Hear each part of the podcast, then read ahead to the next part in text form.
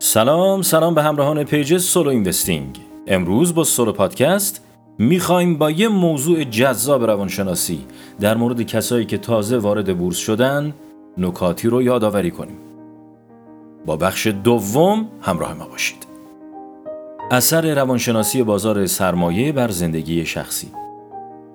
عموما سرمایه گذارانی که از ابتدای کار صرفاً بر مبنای شنیده ها وارد بازار سرمایه میشن و اطلاعات جامع و کاملی در خصوص وضعیت بازار سرمایه و ریسک های موجود ندارن غالبا موفق نیستن و با یه ضرر زیاد از بازار خارج میشن.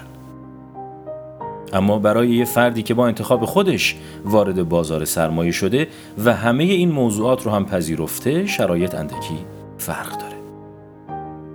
پس زمانی که به خواست خودمون وارد بازارهای مالی شدیم باید یه تعادلی بین معامله کردن و زندگی شخصیمون برقرار کنیم. چون قراره در دنیای معاملات هم سود داشته باشیم و هم ضرر. و قطعا این موضوع توی روحیه ما اثر گذاره اما باید به خوبی اون رو کنترل کنیم و به اصطلاح از پسش بر بیاییم در معاملات باید خون سرد باشید. در کل پس از ورود به بازار سرمایه باید معاملاتمون طوری باشه که حداقل ریسک ممکن رو داشته باشیم و از طرفی با خونسردی کامل دنبال روی روند باشیم.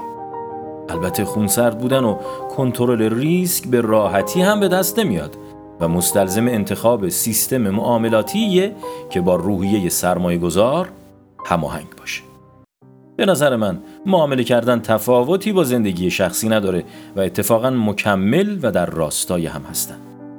اگر معامله که انجام میدیم بر مبنای سیستم معاملاتی درستی باشه دیگه نیازی نیست که تغییرات قیمتی کوچک توی سهم رو چک کنیم و هر بار به خودمون استرس و فشار روحی وارد کنیم که ای وای چرا قیمت سهم کاهش پیدا کرد و همین موضوع باعث عصبانیتی بشه که تأثیرش رو توی زندگی ما بذاره و به مرور باعث فرسودگی بیشتر ما بشه.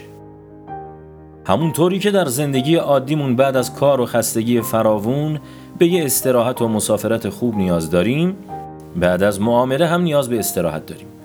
البته آنچه که در بازار سرمایه ایران مشهوده چیزی غیر از این قضیه هست و بهتره بگم 50 درصد از افرادی که توی این بازار معامله می‌کنن همچین طرز تفکری در خصوص معاملات ندارن و ممکنه در یک روز چندین معامله انجام بدن.